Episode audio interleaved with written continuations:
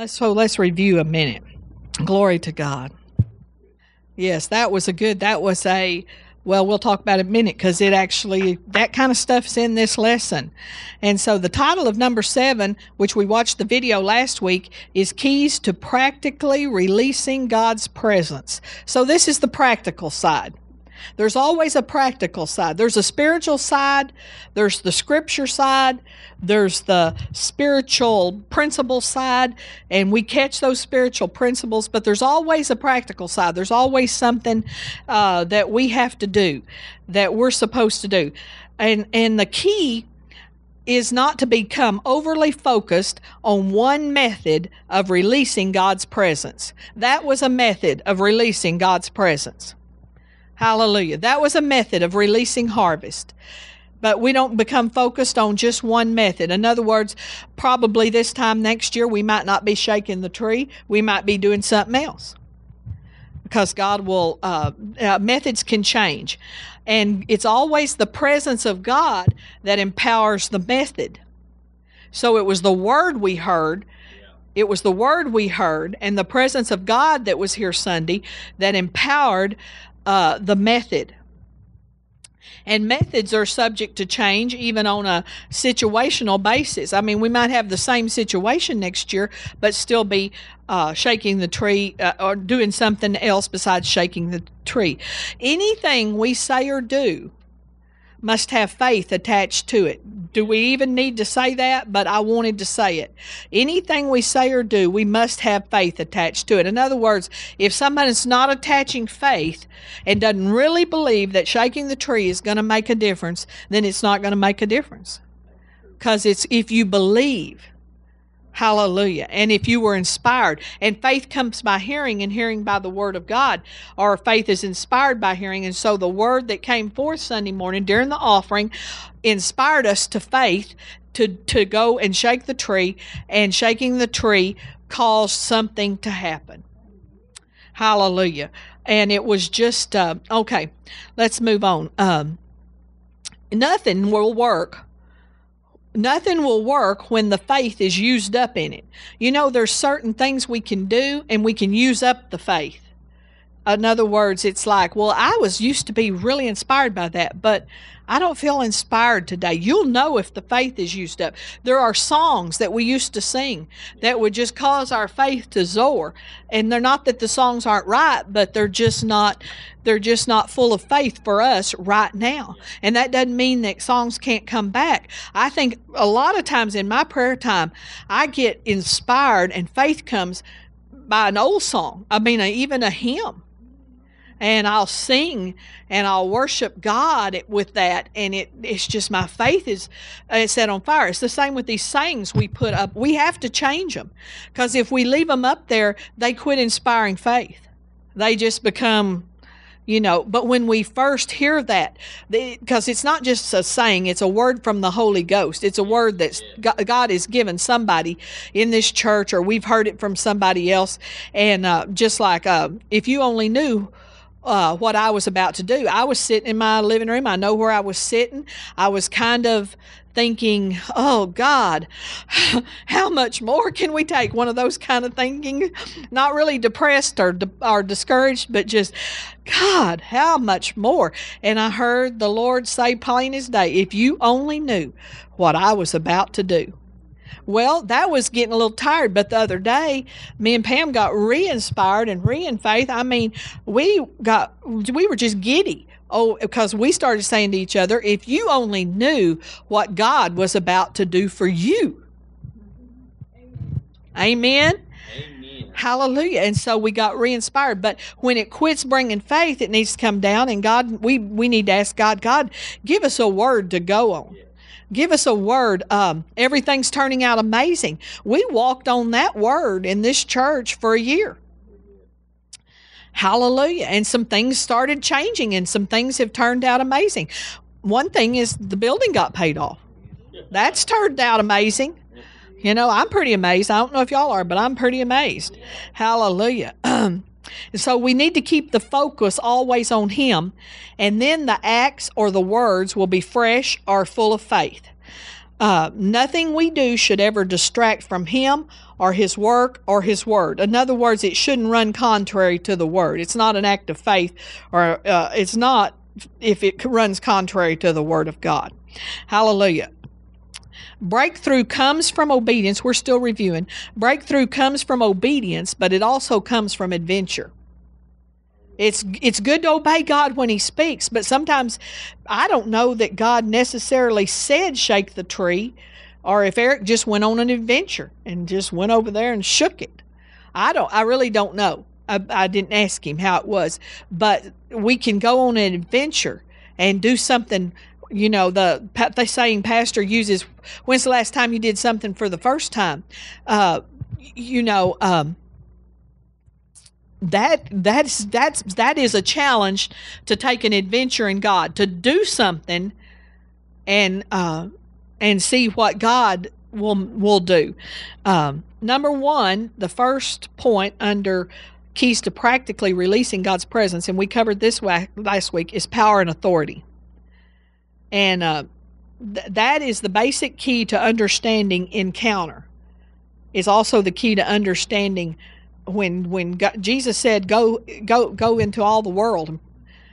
You don't can't understand going to all the world f- completely unless you understand the fact that you've been given power and authority.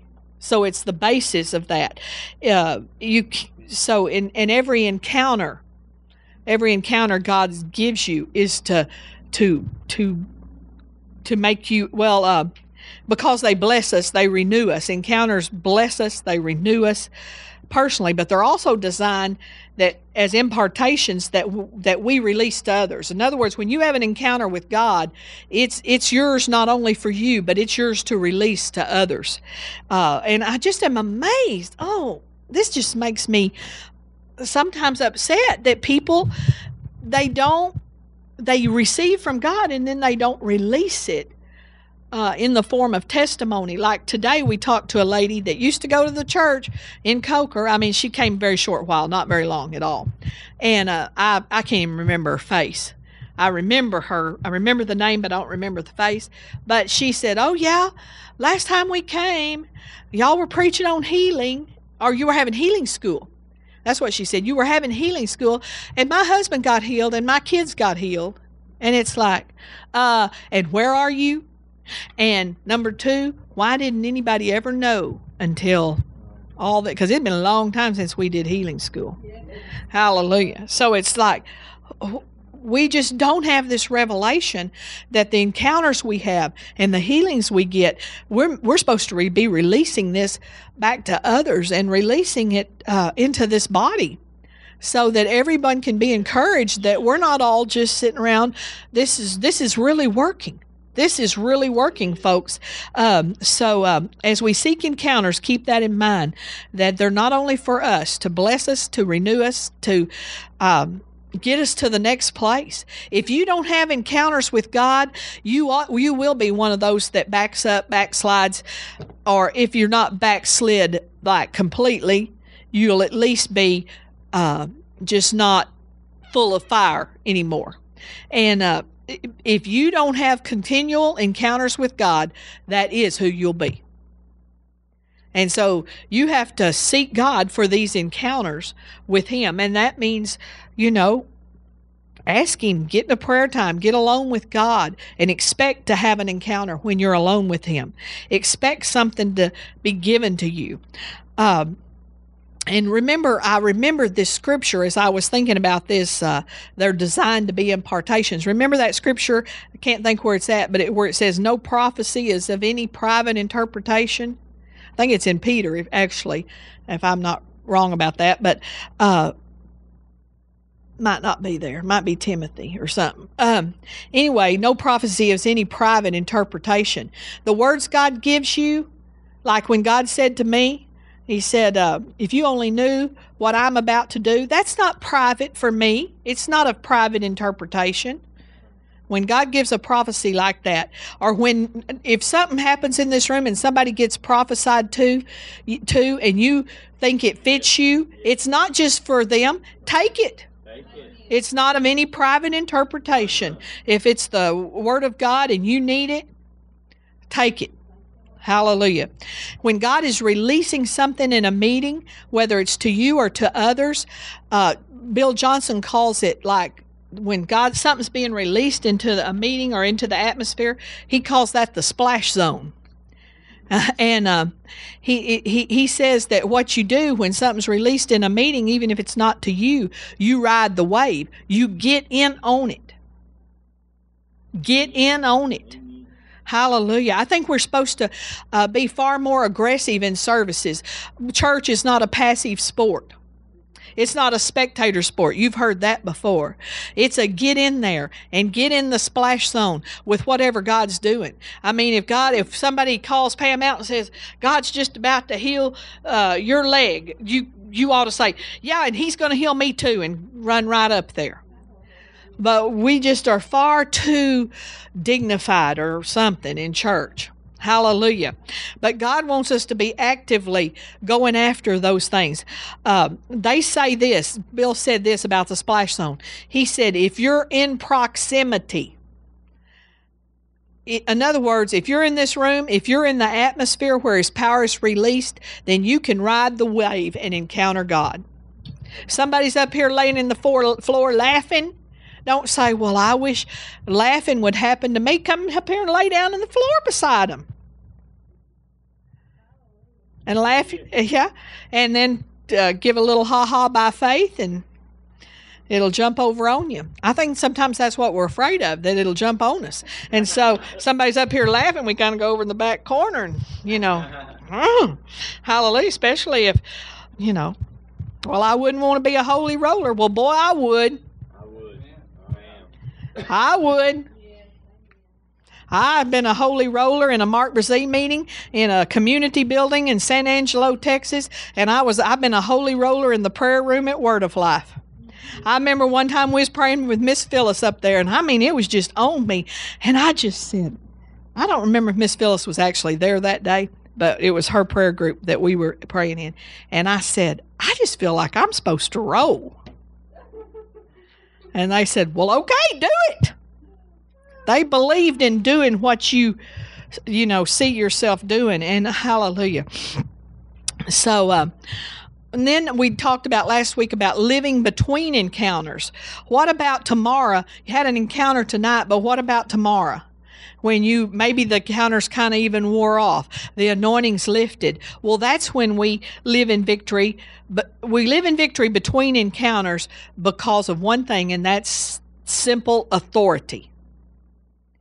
When you when you're not feeling the encounter, you're not feeling the presence, you're not feeling uh, like you're not feeling the anointing then that's when we live by simple authority because we can release authority anytime. And that's what Jesus has commissioned us to do.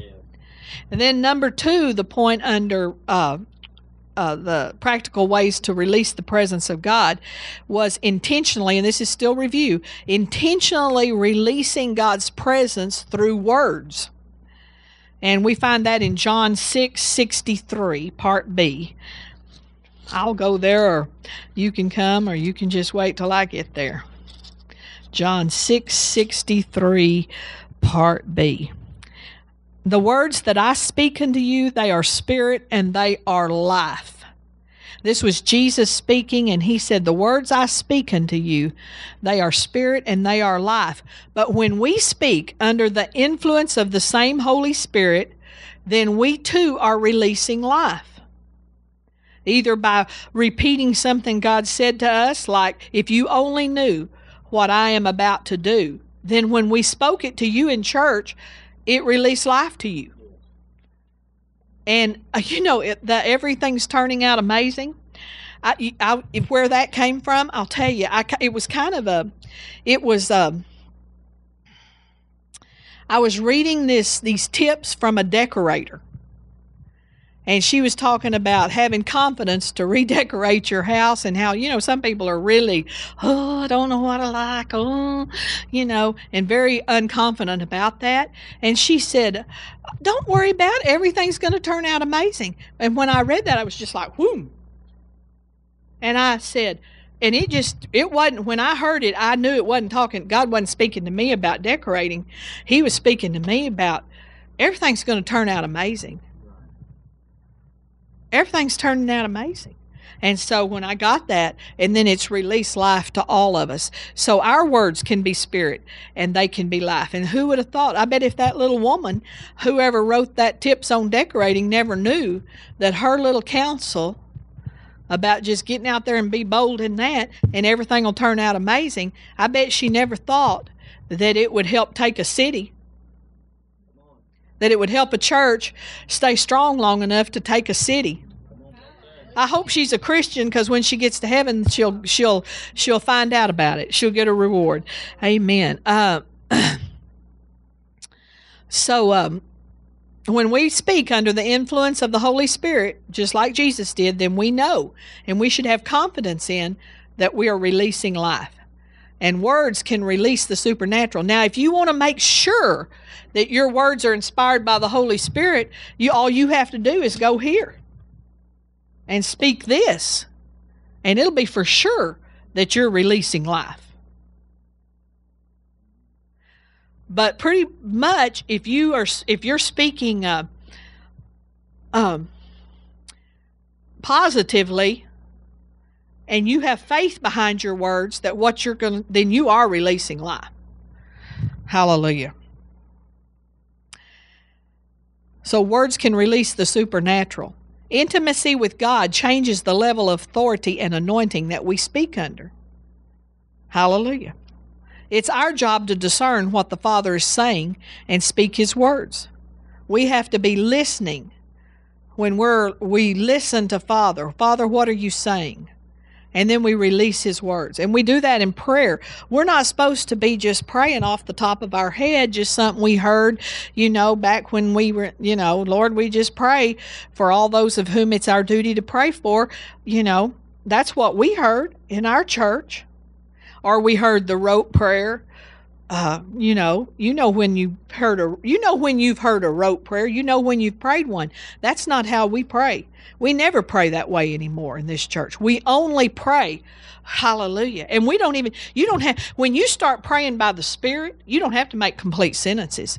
That's why when you come to prayer, uh, you may just hear us say, uh, we release life, or let me give him something more brief. Uh, stop that in Jesus' name. We stop that. And you may go like, well, I don't even know what they're talking about. She didn't even make the whole sentence. She didn't know what we don't know what we're stopping. It don't you don't have to make a whole sentence. You don't need to make whole sentence. Quit wasting time when you're praying making whole sentences. Hear the word from the Lord. You don't have to say, now, Father, you you know that we've been really under it this week. And Father, you know that we really do believe you. And Lord, we just are we just come to pray. And we've just come to beseech you. And we just, Father, we know you will answer our prayer. And Father, quit telling him stuff he knows. You are wasting your time, and that's just pure old religion. Hallelujah. I want to challenge you for the next week to just pray non sentence prayers and pray a lot of one word prayers with Jesus' name in in Jesus' name. Okay, so uh, it's our job to discern what the Father is saying and speak His words. And when we do, the kingdom is affected and atmosphere is affected. The only time you need to speak in sentences if somebody's there that wouldn't understand and don't know how about that kind of praying then you would need to speak in a complete sentence. Otherwise, they're going to think you're an idiot. Um, but, but so, and Jesus said that when he prayed one time. He said, Father, I'm just asking you this. Uh, I'm just saying this and asking you this prayer because uh, for their sake, so they can understand. But otherwise, he wouldn't even have been praying that way. Hallelujah. So we're growing up here, aren't we? When there's turmoil and unrest in the atmosphere, speak and change it. When are you going to take authority at your workplace? Because you have it. Just the fact that you're there and you're an employee, it's like, hallelujah. You have a right to abundant life no matter where you're at. And they do not have a right to put an unabundant life upon you. And so that's why you have a right to change the atmosphere. You have a right to be protected no matter where you're at. I don't care if you work with 99 heathens and you're the only Christian that you can you can take authority and have that place protected if they're saying we're you know we're going under, we're all going to die. You you can be the one that says no. And because you're there, that ship won't sink. But sometimes we too much let the atmosphere affect us. And it's real easy to get under their atmosphere real fast and, and to pull you down pretty fast. And so you have to keep your head above water at all times. And if you have to call for reinforcement, if it's that bad at work, then call somebody during the day and say, uh, Miss Debbie or Pastor, you got to speak with me over this situation. Hallelujah. Don't die and not call. You know, me and pastor, that's what we're waiting around to do is to pastor. And while we're waiting around to pastor, we pray and address Christmas cards. I mean, but we'd rather be agreeing with something that's going to affect the city than addressing a Christmas card. Hallelujah. Thank you, Lord. It's our job to discern what the Father's saying. I said that already, didn't I? When you mess up the atmosphere with your words, hello, clean up your own mess. That's the rules that, isn't that the rules at your house? Well, might not be, but it ought to be the rules at your house. You make a mess, you clean it up. I mean, they're even teaching Laura Beth to try to clean up her own mess. They're, I mean, we start early. And this she's like, I'm not going to clean up your mess. Although I will say, Pastor cleans up my mess a lot because I am just messy. Now that I'm, I just like, it's like when I cooking is the messiest thing I do.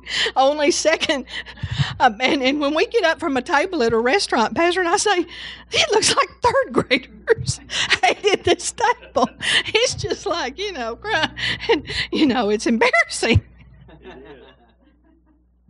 and uh, you know he he's i have a chair i sit in and he swept behind it last night and he said i picked up a pen here i picked up a pen there a pen there i have to keep a stash of pens just right there with me so i'll have something to write with because it's just Hallelujah. But it but you know we're supposed to clean up on our own mess. And I do still clean up a lot of my messes. But um um when we make a mess spiritually, when we mess up the atmosphere, we should we should do something to clean up the mess. In other words, well, first of all, we should start repenting. We might need to even say, "I'm sorry, folks. I'm sorry I brought that up. I'm sorry I talked. I'm sorry I said that. Boy, I shouldn't. Have, I shouldn't have said that. Y'all forgive me, and I repent. Hallelujah. Clean up the atmosphere. You know, you bring up old sister so and so, and you know talk about something you shouldn't. Number three, and this is new ground now. And this is practical ways to release the presence of God. Number three is intentionally releasing God's presence through actions. And John 5 19, once again, Jesus is our model. John 5 19.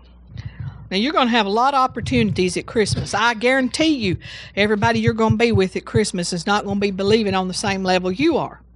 They may be Christians, but they're not. So you're going to have opportunity to slip out the back door. Well, don't go out the back door because that'll be where they're all smoking their cigarettes. Let's see. You slip in somewhere, and y'all can laugh at that. it was true anyway. Hallelujah. Um, you, you can slip in somewhere and you can start taking authority over anything because this is a, I, I just have this in my heart. We're supposed to be having a spiritual christmas. Not acting like this is just jingle bells and dashing through the snow and and santa claus is coming to town and presents. No this is a spiritual holiday. Jesus was born. Well, actually, fixing to hand you out things Sunday, but we celebrate Jesus' birth and it's a spiritual holiday. This is not like the 4th of July. This is not like This is a spiritual holiday, and I'm telling you what, it's not easy to get there. Where, where, where, but somehow you've got to take charge in your family and bring it back to a spiritual place. And hopefully, there's somebody besides you. And it may not be much that you can do. You may just have to start with getting them to pray a prayer over lunch instead of just getting up in the line and starting glomming it on, you know? Say, no, we want to pray. And that'll shut a bunch of stuff down right there. That'll change the atmosphere. And everybody will get real, hallelujah. The ones that aren't used to praying. Hallelujah. No, we're going to pray. And at least you can thank God that he, Jesus that he came or something. But we got to start. Maybe you can make arrangements to read the Christmas story. Or maybe you can you can do something to you know I was watching uh, a lady that I watch her blog. She's from San Antonio, and her and her husband are Jewish. They have two sons. One of them's a senior, and he's applied to 25 colleges. I think I told you this, but he did get accepted into the honors college at uh, University of Alabama. And so I'm wanting to write her a comment and tell her that there's between seven and eight hundred Jewish students at the University of Alabama, and I don't know if she knows that, but anyway, they're celebrating Hanukkah right now, and so she's showing part of it when they celebrate and everything. And I'm thinking to myself as I watch this, it's like y'all are more spiritual in your celebration of Hanukkah than most Christians are in their celebration of Christmas. And folks, all they're celebrating. It's called the Festival of Lights, and they're celebrating that the oil didn't run out in the temple bunches of thousands of years ago. And it's like, that's not much to celebrate if you compare that we got a Savior, we got a King, we've got we got delivered. They're still walking in darkness, even though they're very sweet people. And I'm amazed at how their kids act more Christian than Christian kids act. They're clean cut. They're nice. They're polite. They're, uh, you know, and I'm like, wow, y'all got it going on. And, uh, uh, so, but they're being there. What they they had prayers, they had they sang for Hanukkah, and they do this for eight nights, and they get a few presents every night. Every the presents are spread out over eight nights, and they have special things to eat. Like the first night they had uh, what are those called? Latkes, latkes, potato pancakes, basically, which are my mother used to make potato pancakes and fry them up for supper after we had mashed potatoes. Uh, kind of like a potato fritter or something. Yeah, like a little bit like that. And uh, and then they have jelly filled donuts. That's a tradition of Hanukkah is to have jelly filled donuts. Hallelujah. But anyway, uh, they're spiritual about it. Okay, I'm moving on. I'm gonna. I don't want to be here uh, all night. Um, so uh, John five nineteen says. Uh, then answered Jesus and said unto them, Verily, verily, I say unto you, the Son can do nothing of himself, but what he seeth the Father do. For what things soever he doeth, these also doeth the Son likewise. So, wasn't only what Jesus heard the Father say, but it's what he saw the Father do. And we have to keep our eyes open, anticipating being shown something. I think that's half the. Uh, you've won half the battle on receiving something from God when you just start anticipating that you are going to receive something from God. Whether it be you're reading the Word or when you pray, you expect to see something. Uh, God wants to move always. Always, God wants to move there is never nothing to pray about. You know, what we see, what the Father's showing us, that's what we pray about. So we're praying, and I, you don't, if you get up from prayer and say, I didn't see any, uh, well, okay, let's say you're praying for the nation, and you go, well, I didn't see anything. That's not true. I mean, you may not have saw it, but it's because you weren't looking because there is never nothing to pray about. Another, I'll say that a different way. There is always something for you to pray about. There is always an assignment from God. And when you pray for what I do, how I pray for the nation a lot, I don't want to just go through the rote of, Lord, help the president, help the cabinet, help, you know, I don't want to go through that. It's good to pray and I mean everything and pleading the blood over the nation and stuff. Some things we do do repetitively. And why do we have to repeat that? Why can't we just plead the blood today and never do it again over our nation? Because, uh, God, not only are God's mercies new every morning, uh, the devil thinks of a new plan every day. He plots a different plot every day. And so, but I, what I do is I see the United States. It's like I'm hovering above it, although I'm literally not, but in my mind, I'm hovering above it and I'm just doing a scan. And you know where things are. You know where, just look at Washington, look at New York, look in places and see what you see, and do the same for Alabama. Look at the and look, check the border, just in the spirit as you're praying. Just look at the border of Alabama, just see what you might see. What and and if something pops in your mind, you know, just say let's just say you're praying and you're just scanning, and all of a sudden you have the thought of a cruise ship. And so, or something like that. Well, just go ahead and take care of that. There's cruise ships parked down in Mobile Bay right now. And, you know, take care of that. And just you know, begin to take care of whatever it is. Uh, I know the last, the Lord told me a couple of weeks ago, He said, You pray for my stuff for the next 30 days and I'll take care of your stuff. And so I'm, uh, uh, so when I started launching out to do that, a lot of what God's had me doing is covering this county, keeping it. And I mean, hallelujah, we're not covering, I realize we're not covering it good enough. You know, there's a banks, there's just you can just go there's uh there's there's uh convenience stores that you could stop the robbery. You could stop bank robberies Hallelujah. And everybody does the, yeah, Kenny's all for that. He doesn't want one. There are several people that connected to the church that we don't, you know, we can shut those down. We could shut those things down that happen in the mall parking lot and in the mall and in all the shopping centers and the restaurants and every school and all three colleges. And uh, hallelujah. So you do your scan and your part, whatever God brings to your mind, you're not responsible for what he doesn't show you or bring to your mind. But when you if you get up from prayer and say he didn't show me anything, well, you just didn't want to know cuz or something. So he will show you something to pray over. He wants you to do your part. He wants you daycare, every daycare in town. Hallelujah. Every neighborhood Glory to God. No burglaries or break ins in houses. We decree it and we declare it right now. No, we shut down crime in Tuscaloosa County. Let's just start doing it. We shut we can we shut down tornadoes this year. We did it. Jesus through Jesus' name and the power of his name. But because we said, we're just not going to do this again. We're not going to have this this year. We didn't have a warning that I know about. If we did, it was a small one. It certainly wasn't, you know. Anyway, okay, so uh, the author said, an author of some book, it wasn't Bill Johnson, but he said, uh, we move where God is blessing. So wherever God is moving, that's where we move. Wherever God's blessing. Every church in town. We just say right now, we'll never have a shooting in a church in Jesus' name, not in Tuscaloosa County and we just go and you know let's just get on that mosque down on uh, Bryant Drive, or it's not a mosque, it's a whatever, it's a Islamic cultural center or something. It don't say mosque on it, but basically that's what it is, I guess. But get on that thing.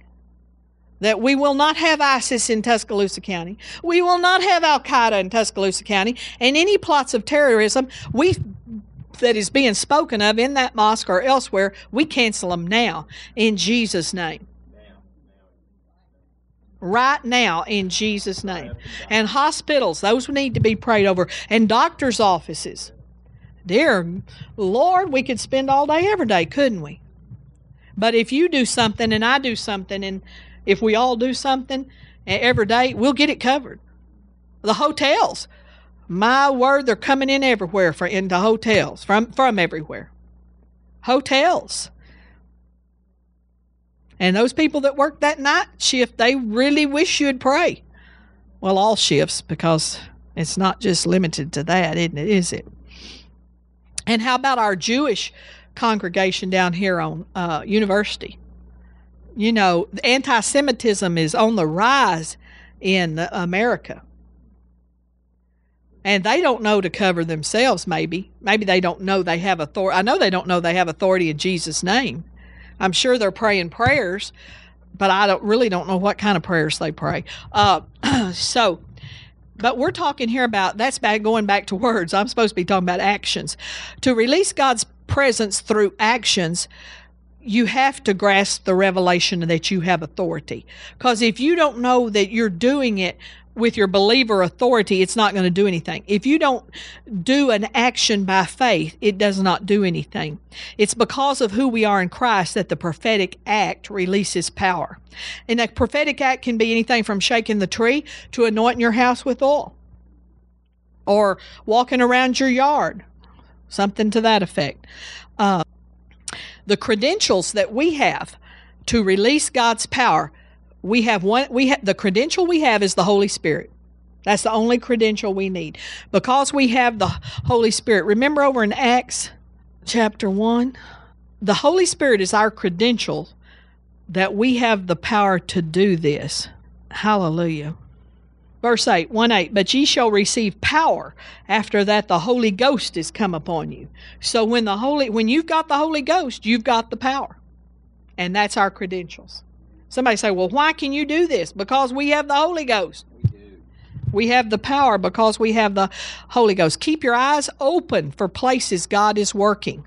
You go into the grocery store. Now, I want to say this in a different way because if you go and see, because sometimes we're expecting that if God's working, somebody's getting blessed. But if you walk in the grocery store and you have been in the, you've been a, uh, a, a, participator in God's presence and you leave that place anointing anointed it's just as much and somebody begins to have a demonic episode in the grocery store you wouldn't say probably at first thought that that's God working. And it's not God causing the well it is it's God in you causing. But the purpose that that you're there at that time and this power that's in you, the devil has recognized it and he starts manifesting, is for you to set him free. Hallelujah. So we have to recognize where God's working, both in the positive, like, oh, you got near somebody and prayed for them and they started shaking. That's God working, and we're blessed and they're blessed, and we bless what God's doing. But this, it's kind of, you got to look at it right to see somebody having a demonic fit as a, um, as a God working. God's working through you, and the power in you has caused uh, this to happen. That's just like Jesus when he walked the streets. The power in him caused somebody to have a demonic episode. Well, what did he do? Come out in Jesus' name. That Gadarene demoniac went crazy when Jesus got out of that boat. Hallelujah. Three intentional ways you can release power through actions by an act of faith. Now, an act of faith is doing something you could not do as a faith act that you are healed. In other words, it's praying and believing you received healing or getting prayed for, and then somebody either telling you do something you couldn't do before. That's an act of faith. Or it's like an act of faith could be sowing an offering after you've prayed for finances and say, Well, I'm going to sow a seed because I believe, so I'm doing an act of faith okay or then there's the prophetic act which is a little different uh, and uh, the prophetic act was like shaking the tree jesus uh, told the blind man to go wash in the pool of siloam that could be considered a prophetic act. It's kind of hard to tell between an act of faith and a prophetic act, but if you kind of study it, you'll see the you'll see the difference. And then the third t- kind of, of, of, of act that releases God's faith is touch. And that's when we lay hands on someone. And it doesn't have to be laying hands on their head. It doesn't have to be laying hands on their shoulder. I know Jesus went in, and Peter's mother-in-law. It says he uh, he touched her hand. He touched her hand. So uh, this touch, Hebrews six one and two Let's read, I'll read there to you. You don't have to go. Hebrews 6 1 and 2 talks about the laying on of hands.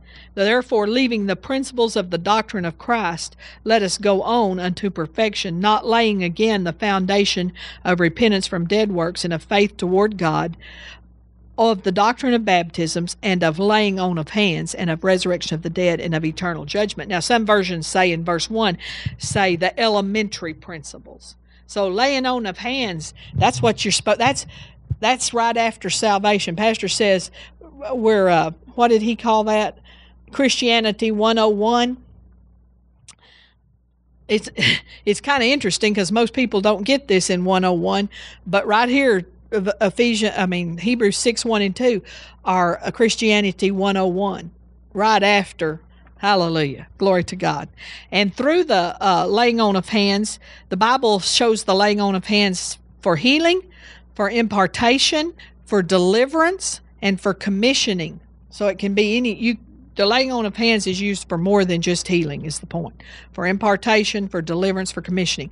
Number four, unintentional ways of releasing his presence. Now we find that in Acts 5.15. You're familiar with this.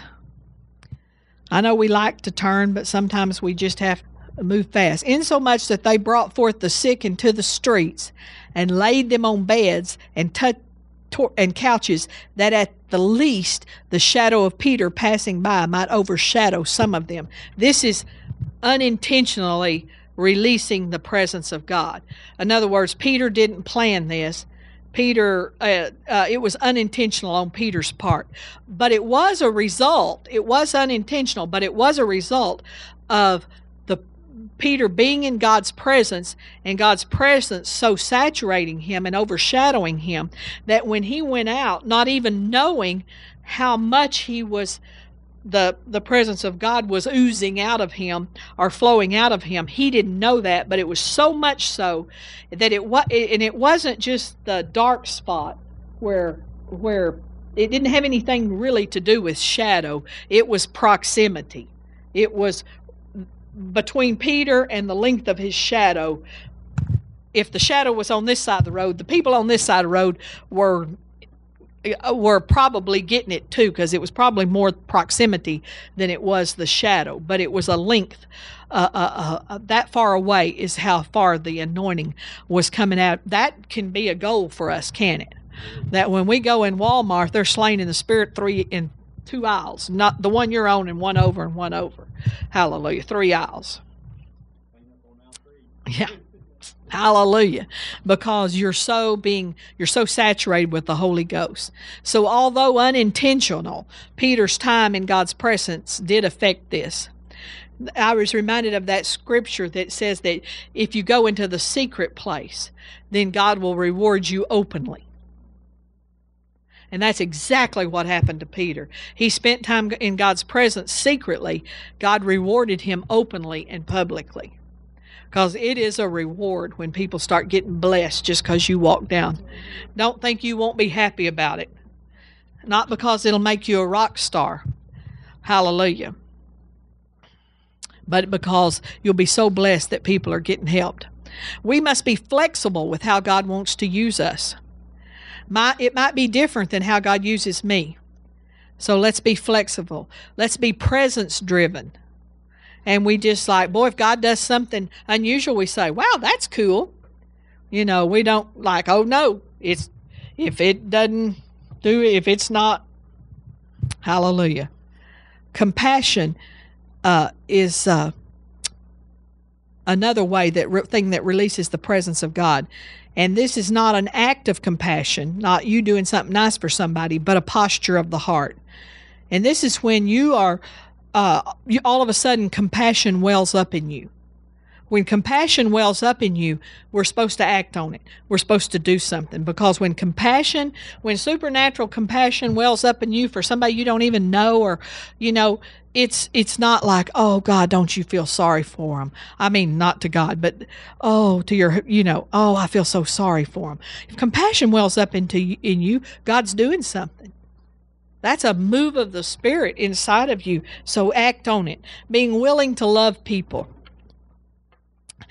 Uh, the mission field is has so many miracles because compassion is colliding with desperation.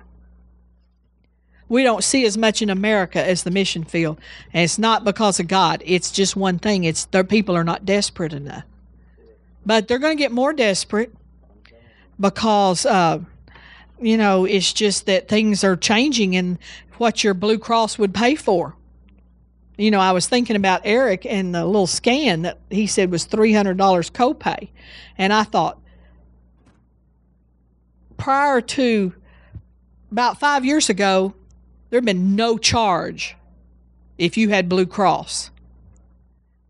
And we're seeing that on everything that you go to the doctor for. And especially people that are on Medicare and Medicaid, they're seeing they're seeing not getting the care they need already. And it's not going to get better if unless we have God step in and do something. Another way God's presence is released in a in a non-planned way or uh, unintentionally is clothing, and that's uh, Jesus's garment. When they touched Jesus's garment, and Jesus had never taught us series on that or he'd never taught on that.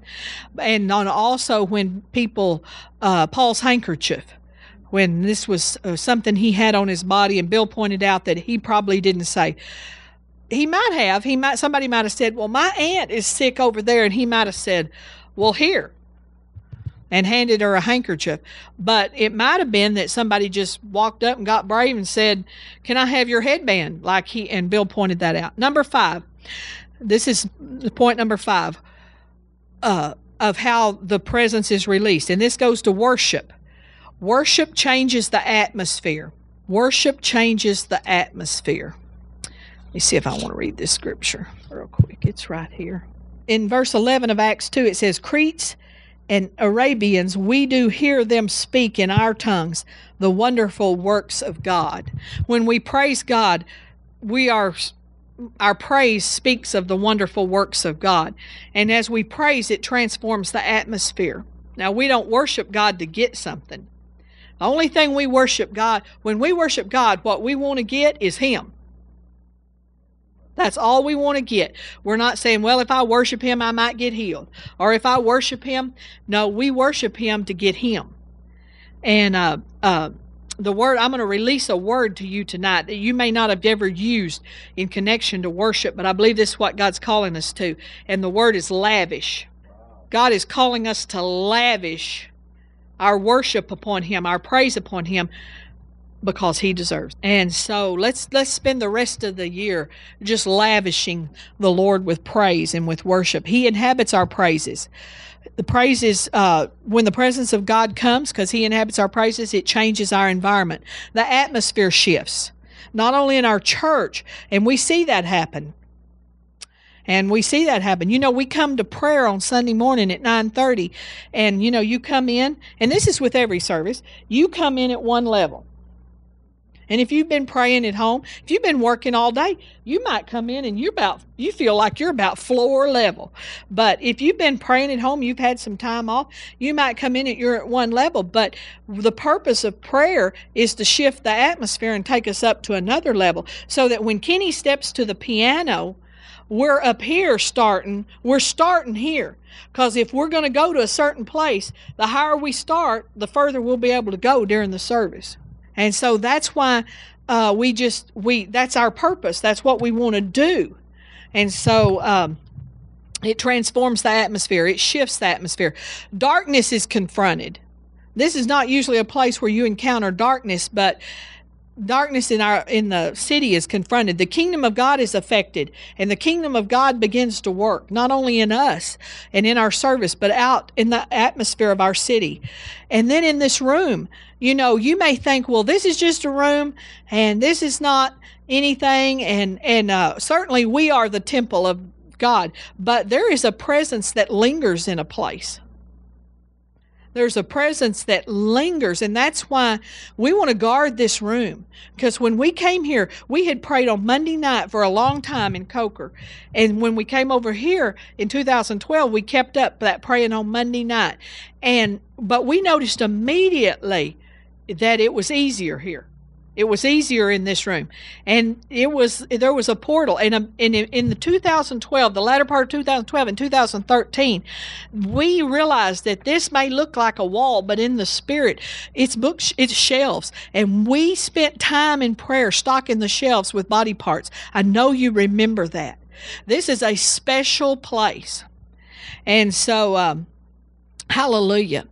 Uh, that's why we put up the no texting. And I know that gets violated all the time, but let me just say this right here, okay? No texting, no games, calling people in here. There's there's other places in the church you can go, or you can step outside if you need to call or return text or whatever they. And it's like, dear Lord in heaven, inform your friends and your family that you go to church. I mean, uh, get a clue, family, get a clue, and uh Hallelujah. That might be a step that if you just let them know you're Christian and you go to church, uh, uh, some of them don't know that. And uh, but we put that sign up, but people violate that, and it's like why? Because you don't understand the anointing and you don't understand. So we're starting to understand though. So, but we're leaders now. If little Timmy has never been to church, he comes in. He's, you know, he's senior in high school and he's texting and playing video games and popping bubble gum. God don't care. Don't bother the anointing. And if me and Pastor, don't bother us either. He could put his feet up on the chairs, on the back of the chair, slink down his seat and pop bubble gum. But if he's, if but if but leaders, God, you know, to much is given, much is required. And so we have to grow up. We have to learn to respect uh, certain. We've gotten too casual in the body of Christ, along with casual dress. And of course, we're not very casual here, but you know what I'm saying. Along with casual dress out there comes a lot of stuff. I mean, just even in the church that we had rented out, it was like there was no respect for anything. They didn't respect, they didn't see anything as anointed and they didn't see it as God's house or you know we need to teach our children those things. Um, we keep our conversation. We have to we are free. The bible says uh, we've been set free. But we're only free we have to keep our freedom under restraint. In other words we use self-control. And i, I just you know we keep freedom under restraint I'm free to go buy a gun and shoot up the convenience store next door. I'm free to do it. I've been set free. But if I don't restrain my freedom, I'm going to be locked up and not free for a long time. And uh, in the, that's the same in the spirit realm. God has set us free, and He we're going to be saved, and He's going to love us no matter what we do. But if I restrain my freedom, I'll be happier and everybody else will be happier and we'll have more. So uh, this room is set apart. It's a portal. It's a it's there's an atmosphere in this room. We've got the rest of the church. Uh, do what you need to do. Hallelujah. Under restraint. I mean, you know, we're not we're not going back there. Uh, well, I'm not even going to talk about. It. The Bible says not to even mention the things the wicked do. Hallelujah. We don't do those things. Hallelujah. Glory to God. Well, we we nearly finished on time. Pastor, I'm going to pray for y'all. Father, we come before you. Lord, we've been put here for such a time as this. Thank you for equipping us. We ask you to further equip us. Give us understanding about how to carry the anointing. Lord, how to release the anointing show us individually and in, and in particularly our particular way for each one of us that that we can release more anointing. Lord we hallelujah. We want to affect our city. Give us a plan. We want to change our city so that it is a god city. It is a freedom outpost. It's a place where people can come and be safe not a place for sinners to hide, but a place for sinners to get saved. And Lord, we just, we ask you to show us. We ask you to give us a bigger voice.